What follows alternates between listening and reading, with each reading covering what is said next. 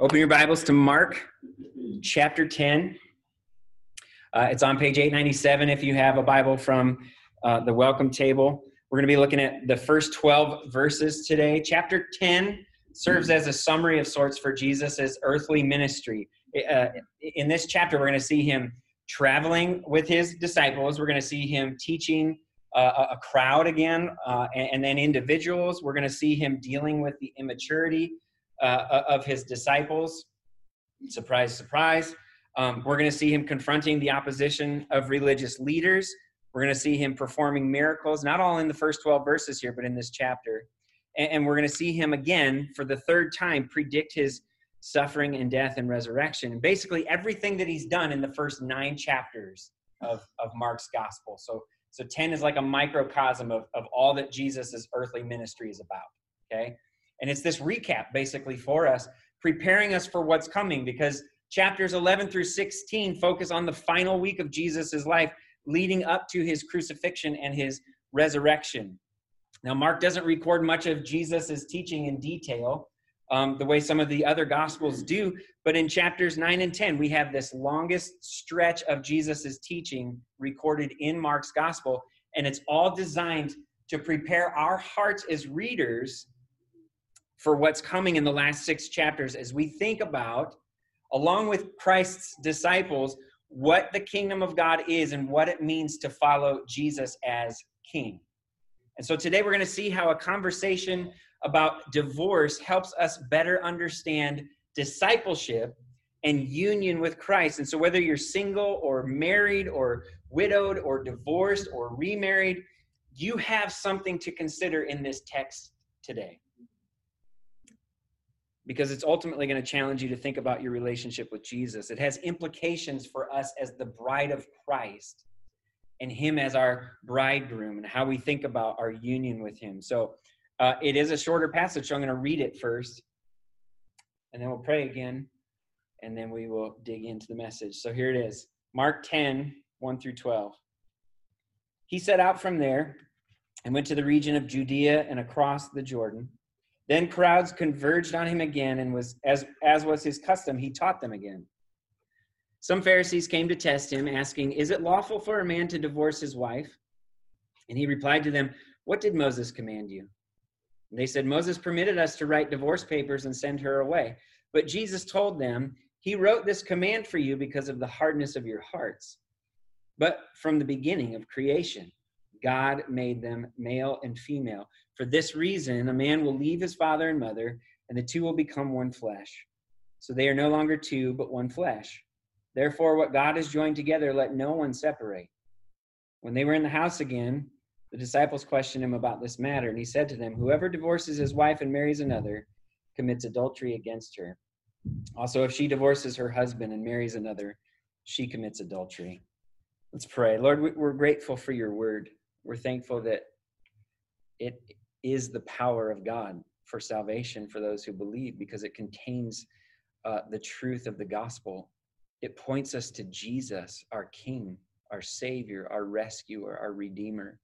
And so this morning, as we talk about a, a difficult topic, Lord, I pray that uh, it would be saturated in the hope that we have in Jesus. I pray that it would be uh, uh, richly comforting as we gaze upon our bridegroom in his faithfulness to us, and as we consider uh, his call for us uh, in faithful obedience to him. So, Lord, take your word, take your spirit and work together this truth in our hearts that we might know Christ better and uh, and grow in our love and our commitment to Him.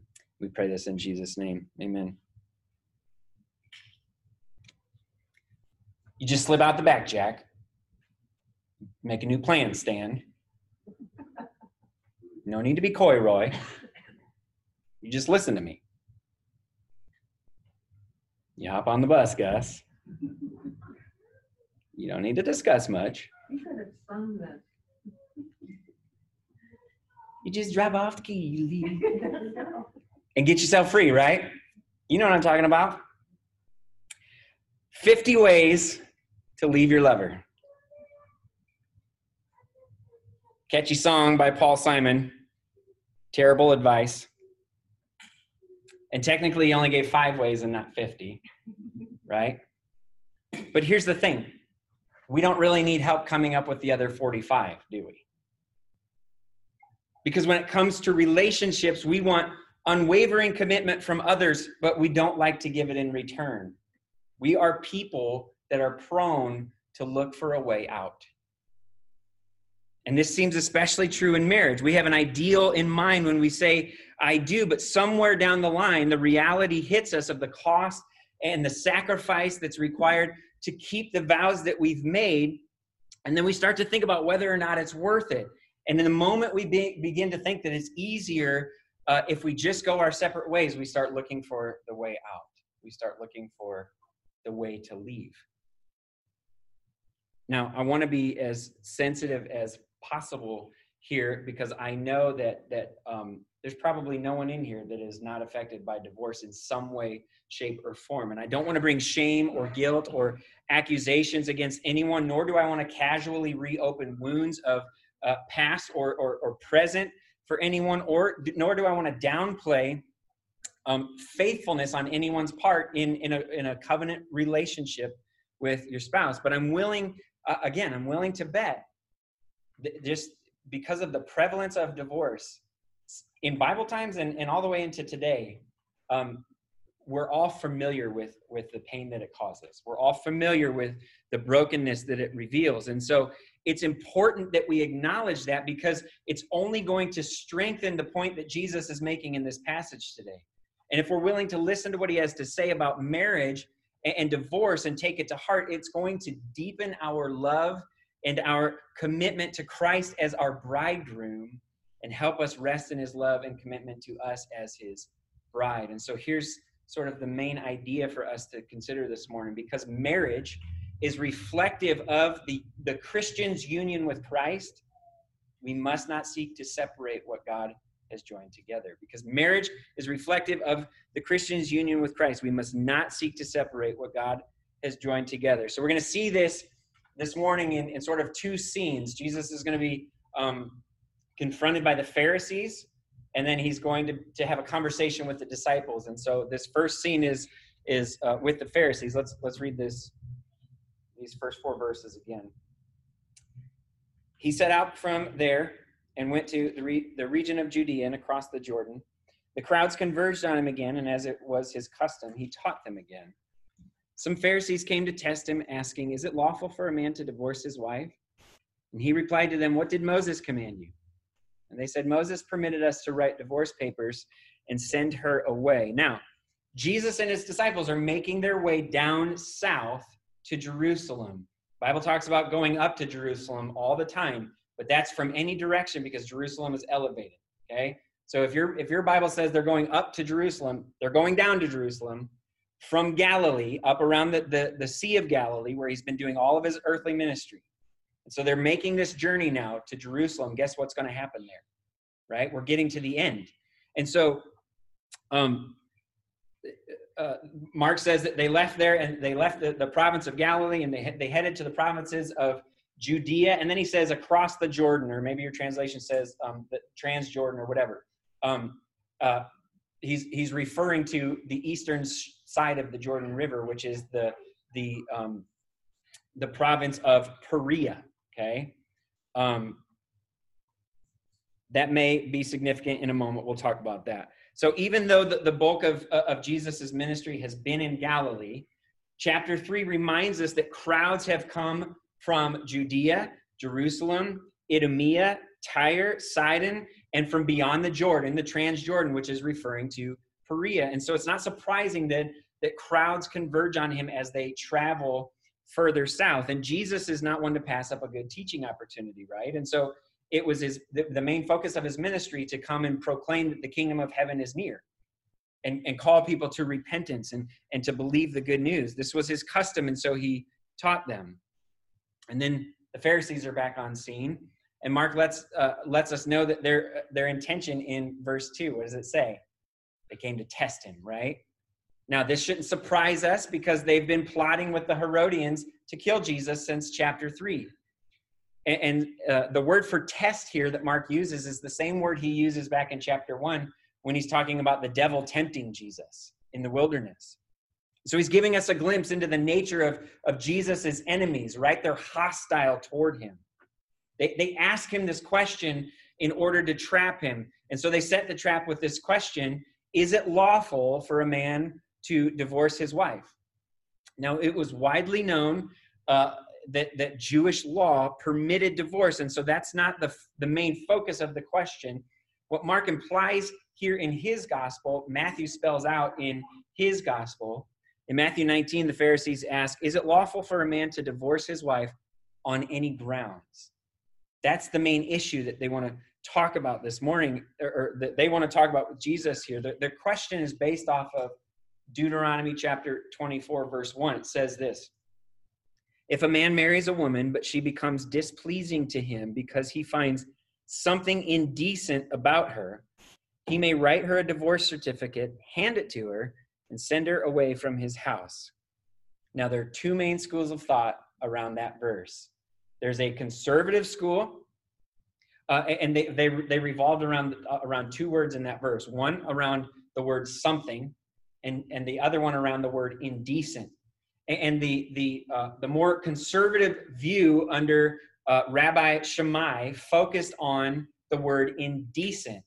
And they argued that divorce was only permitted in the case of adultery. That's the only grounds that divorce was permitted. The more liberal view under Rabbi uh, Hillel focused on the word something. And, and, they, they argued that a man could divorce his wife for any reason. And, and just listen to some of these for a second, okay? Whether it was uh, his wife committed adultery, uh, if she cooked him a bad meal, okay? Um, or or if he just got tired of the way she looked and found a prettier woman yeah right um, they had 50 ways to leave long before paul simon did right the pharisees motive behind asking jesus this question in verse 2 isn't entirely clear from uh, the info that mark gives us here but we, we know they want to trap jesus he tells us that they want to test him but we're not quite sure we don't really know exactly what angle they're getting at um, other than that their what their focus is on on the all things make divorce permissible. Um, we do know this that the region of Perea, remember I said that might be might be important later. That was governed by um, Herod Antipas. Do you remember Herod? Uh, back in what was it, uh, chapter three or four? Um, this is the same Herod that beheaded John the Baptist at the request of his wife Herodias, who Herod and Herodias were married to other people before, and they divorced those people and then married each other. And John said, Nope, you can't do that. It's against the law. And so she held a grudge against him and talked Herod into beheading John the Baptist. And so the Pharisees could be trying to force Jesus into uh, to say whether or not Herod, while they're in the region, was justified in his divorce and remarriage. And so if he says yes, he's going to be at odds with John the Baptist and, and what he says, right? And so this could ostracize Jesus from, from the people that have been following him because they upheld John in high respect as a prophet. But if he said no, then he, he'd be at risk of offending Herod and potentially suffer the same fate as John. So win win for the Pharisees in their minds, right? That's a potential angle that they're going at here. Um, that may or may not be the case. Mark doesn't tell us; he doesn't spell it out, uh, but it but it's it's logical. At the very least, the Pharisees are attempting to get Jesus to go against the law of Moses, the, the Torah, their written law. And so Moses is their highest authority. They always appeal to the law, right? And, so, twice in these first four verses, the Pharisees emphasize the fact that divorce is permitted by Moses, and Jesus knows what they're up to. So he answers their question with a question, which is usually what he does when he faces opposition, right? So, what does he say in verse 3? What did Moses command you? You notice the difference? You notice how Jesus focuses on what Moses commanded, and the Pharisees focus on what Jesus or what um, Moses permitted. They're fixed on the exceptions to the command, but Jesus is going to zero in on the intent of the command. In verse 4, they summarize um, passage in Deuteronomy 24 by saying, Moses permitted us to write divorce papers and send her away. They don't come out and say it, but they they like the liberal interpretation of the law. Their view is is focused on uh, that word something. They want to have the reason. If if if she doesn't cook me the meal I want, I want to be able to write her a divorce paper and send her away. And just like we've seen Jesus do over and over again, he redirects the conversation to expose the heart and he brings out the true intent of the law. Look at verse 5. But Jesus told them, He, meaning Moses, wrote this command for you because of the hardness of your hearts. Now, the full passage that Jesus and the Pharisees are, are talking about here is Deuteronomy 24, verses 1 through 4. It says this If a man marries a woman, but she becomes displeasing to him because he finds something indecent about her, he may write her a divorce certificate, hand it to her, and send her away from his house. If after leaving his house she goes and becomes another man's wife, and the second man hates her, writes her a divorce certificate, hands it to her, and sends her away from his house, or if he dies, the first husband who sent her away may not marry her again after she has been defiled, because that would be detestable to the Lord. You must not bring guilt on the land the Lord your God is giving you as an inheritance. This is the passage. The hard-hearted rebellion of the of the Israelites led to serious defilement uh, of of marriages and serious defilement of the society of God's people. It's messy, right? And so the provision that Moses gave in Deuteronomy 24 was not to encourage divorce. We need to understand this, but to instead limit the spread of defilement in the community. He never commands divorce but he does concede that it's going to happen because of the people's sin. And so he puts these sort of guardrails in place to help limit the, the, the destructive nature and maintain dignity and purity as best as possible. So he made regulations uh, to make it difficult for a man to dissolve a marriage without providing a legally valid reason in writing. He couldn't just send her away. He had to he had to go through this process. And then to preserve the dignity of the woman in a patriarchal society by giving her the right to marry another man if she chose. And so this passage in Deuteronomy 24, it, it's it's damage control when divorce happens. It's not a command for people to get divorced. Moses never offers divorce as the solution to marriage problems. We can't say the same thing about our culture. Jesus points this out to the Pharisees, and then he moves to the real heart of the matter, which is God's intention for marriage. Look at verse 6. But from the beginning of creation, God made them male and female. For this reason, a man will leave his father and mother, and the two will become one flesh. So they are no longer two, but one flesh. Therefore, what God has joined together, let no one separate. See, Jesus appeals to scripture too. He's quoting uh, from Genesis chapter 1 and 2 here, but he, he uses it to go literally back to the beginning, past the Torah, before the law was ever even given. And he goes back to creation itself and the order of creation given by God himself. Listen to the language he uses here. God made them male and female. That's Genesis 1 17. We are his creation. We are made in his image. When you make something, you get to decide, you get to determine its intended purpose and use. Genesis 2:24 that says that because God formed Eve from the body of Adam, out of his rib, a man will leave his father and mother and be united to his wife, and the two will become one flesh. Jesus is making God's intention for marriage very clear here. His whole point is that God is the one who has made man and woman, and God is the one who makes them husband and wife. And when God unites a woman and a man together in marriage, that bond is permanent because they are no longer two but one flesh. Therefore, Jesus says, because of all of that, because of all the things that he points to in verses six through eight, what God has joined together, let no one separate. Twice the Pharisees point to the exceptions to marriage, and twice Jesus points to the intention of marriage. They're concerned with what, or they, they are concerned with what Moses permits, and Jesus is concerned with what God has designed. They want to separate what God has joined together, and Jesus only wants to strengthen the bond that's been made. To separate what God has joined together goes against the express design and purposes of God. It's a violation, not a vindication. And so, again, I want to be sensitive here because of the, the prevalence of, of divorce in our day and age. And in some abusive situations, it could literally be matter of life and death of whether or not a person stays or, or they leave. And so I want to be clear here. I'm no in no way saying if you're in an abusive relationship that you need to stay and endure that.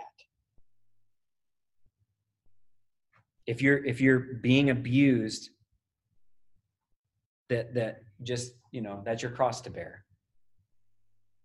That's that's not what i'm saying here. Nor am i blaming anyone for the grievous sin of their spouse. A very real consequence for that sin may be that the person that's being abu- abused needs to leave for the safety of themselves and the, their kids and the family okay? So i want to be careful. But i also want to communicate what Jesus is communicating here. Because he does not shy away from this, that God intends for marriage to be an unbroken bond between a husband and a wife for life. This is what he's saying. We can't get around that. There's no way out. He's specifically addressing here, though, the Pharisees' desire to permit divorce for any reason. And so so that he can uh, challenge everyone listening to a to a greater commitment to god. This is his this is jesus's motive. And so mark doesn't tell us how the pharisees responded to jesus's argument. It just kind of ends there. Instead he focuses on the teaching moment that jesus has in the next scene with his disciples. Look at verse 10 when they were in the house again the disciples questioned him about this matter he said to them, Whoever divorces his wife and marries another commits adultery against her. Also, if she divorces her husband and marries another, she commits adultery. So now it's the disciples' turn to question him about this matter, right? Because they're they're Jews. They, they they know the school of thought. They're rolling this around in their head too. Well, hold on, which one is it? Right? Is it adultery? Is it anything? And Jesus, because he's loving and gentle and kind and has called them to himself, doesn't answer their question with a question. He answers their question. If a man divorces his wife and marries another woman, the man commits adultery against his wife. And if a woman divorces her husband and marries another man, the woman commits adultery against her husband. The implication here is that if a man divorces his spouse for any frivolous reason, saying, listen, you better choke down that meal and be grateful for it, right? You can't you you can't be signing a writ of divorce on that napkin while you're spitting the food out. If a man divorces his spouse for any frivolous reason, as the Pharisees encouraged, that man then marries another woman, Jesus is saying that he commits adultery because the first divorce isn't actually valid. And he's still bound to his first wife. And the same thing is true if the wife divorces her husband under the same frivolous circumstances. Now, in Matthew's account, again, of this um, scene, Jesus says, I tell you, whoever divorces his wife except for sexual immorality and marries another commits adultery. And so Matthew spells out there that, that uh, seems that Jesus is making room for uh, adultery as valid grounds for a divorce. Mark doesn't include that. He doesn't include that, um, the, the exception for sexual immorality. It's possible that it's implied due to the fact that it's widely accepted uh, as a cause for divorce in both the conservative and the liberal schools of thought in that time. But that's not ultimately what Jesus is focusing on anyway, right here. That, that's, not the, that's not the main idea. That's not the focus. He's teaching his disciples to focus on marriage and not divorce.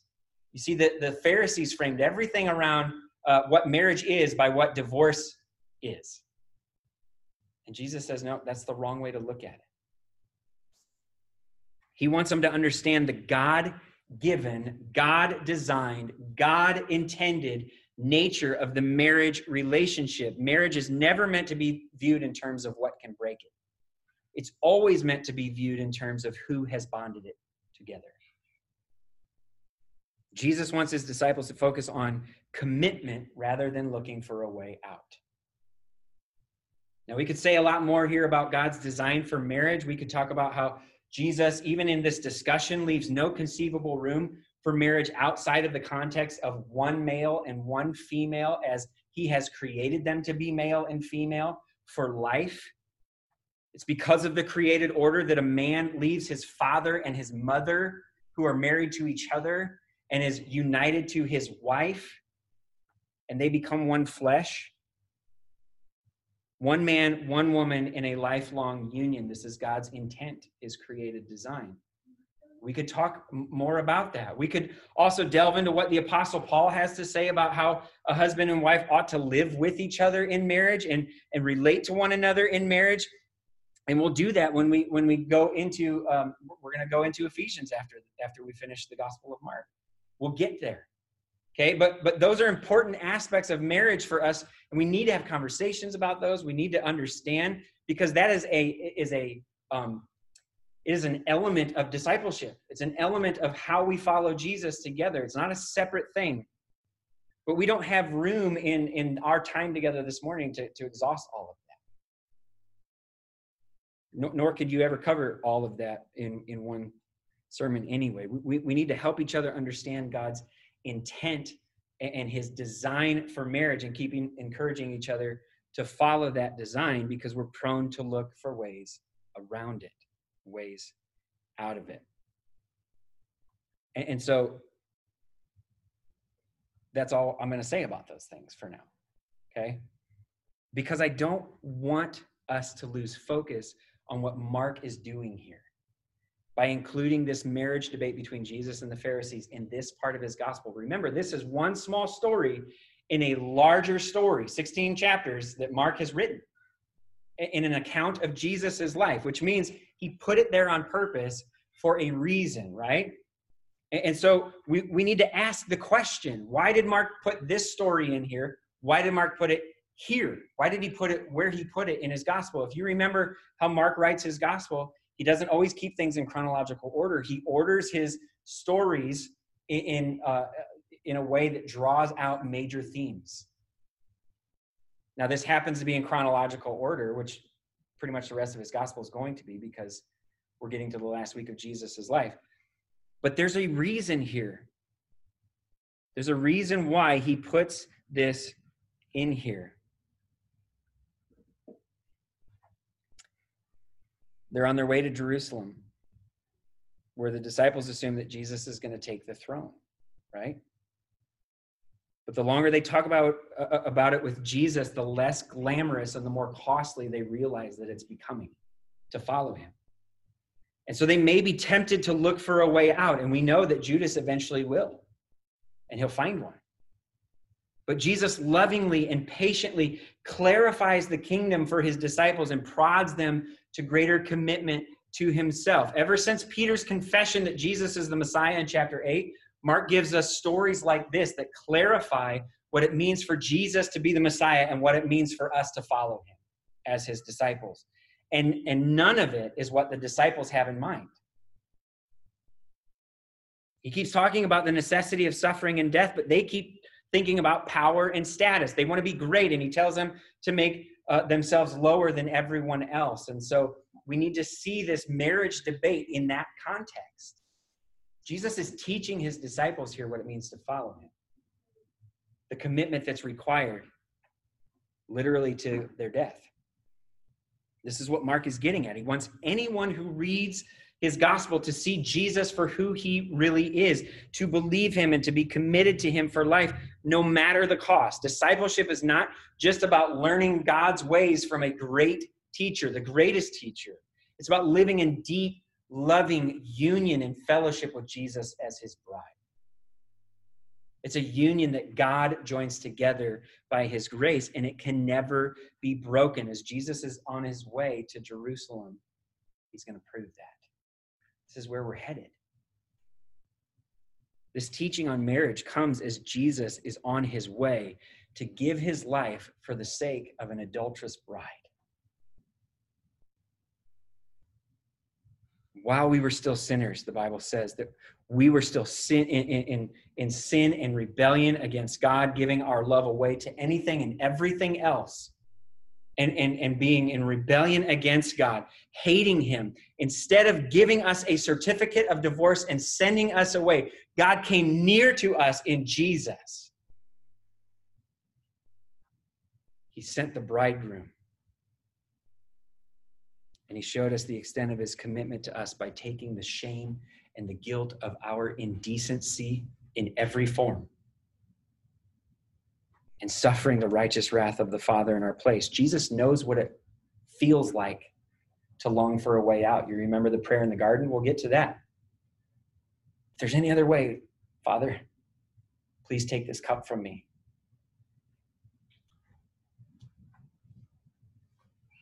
But because it was a necessary part of the Father's plan to join sinful people to himself, in an eternal bond. And because Jesus loved his bride with an unwavering love, he said, Not my will, but yours be done. There is no way out, and I'm okay with that.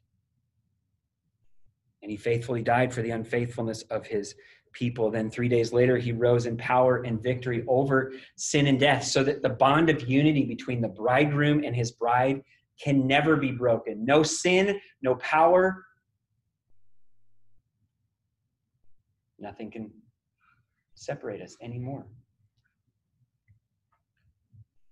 He paid the ultimate price to redeem you from an adulterous way of life and cleanse you from all unrighteousness so that he can present you to his Father as the pure and spotless bride. Because of this, then, he calls you and me to be totally committed to Him. He calls us to be totally committed to our spouse in earthly marriage as a display of the grace filled relationship between Christ, the bridegroom, and His church, the bride. But here's the thing none of us can display that relationship perfectly. We need grace in order to display grace. Amen? In earthly marriage, a sinner is being united to another sinner that doesn't work out very well. And that bond can only be held together by the grace of God through Jesus Christ. And so if you've remained faithful to your spouse all these years, it's only because Christ has been faithful to you.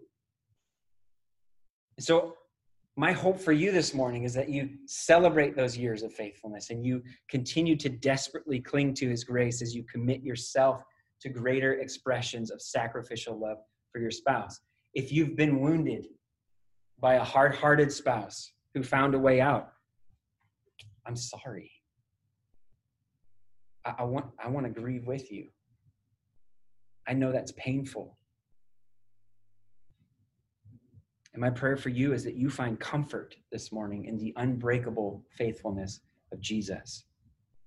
My hope is that you continue to trust in his ability to care for your heart and to convict the heart of the one who sinned against you. And that even if the marriage bond, the earthly marriage bond, is beyond the possibility of restoration, the heart is not, as long as it continues to beat. The nature of the gospel proves that. Jesus rescues hard hearted, rebellious sinners in their deepest hatred toward him. God reaches in, grabs our heart of stone, and replaces it with a heart of flesh, gives us life. He rescues the hard hearted and rebellious sinners and he gives them a new heart to love and obey him because he's the redeemer. He is the reconciler, the one who reconciles us to God and to one another. And so pray that Christ would rescue and restore your ex who has wounded you just as he has rescued and restored you. And if you've been the hard hearted spouse, and you have guilt and shame over separating something that God has joined together, my hope is that you behold Christ this morning and be reminded of his faithful love for you, even in your most adulterous state. His love for you is unchanging because it's not rooted in your faithfulness, it's rooted in his. Praise God for that. Does that mean we should go on sinning that grace may abound? Absolutely not. But it does mean that no matter how much you fail Him, we have to know this. No matter how much you fail Him, Christ will never send you away. Never send you away because He has united you to Himself by grace through faith. And now, Paul promises it to us in Romans 8 nothing can separate you from the love of God that is in Christ Jesus. Not even you. Praise God for that.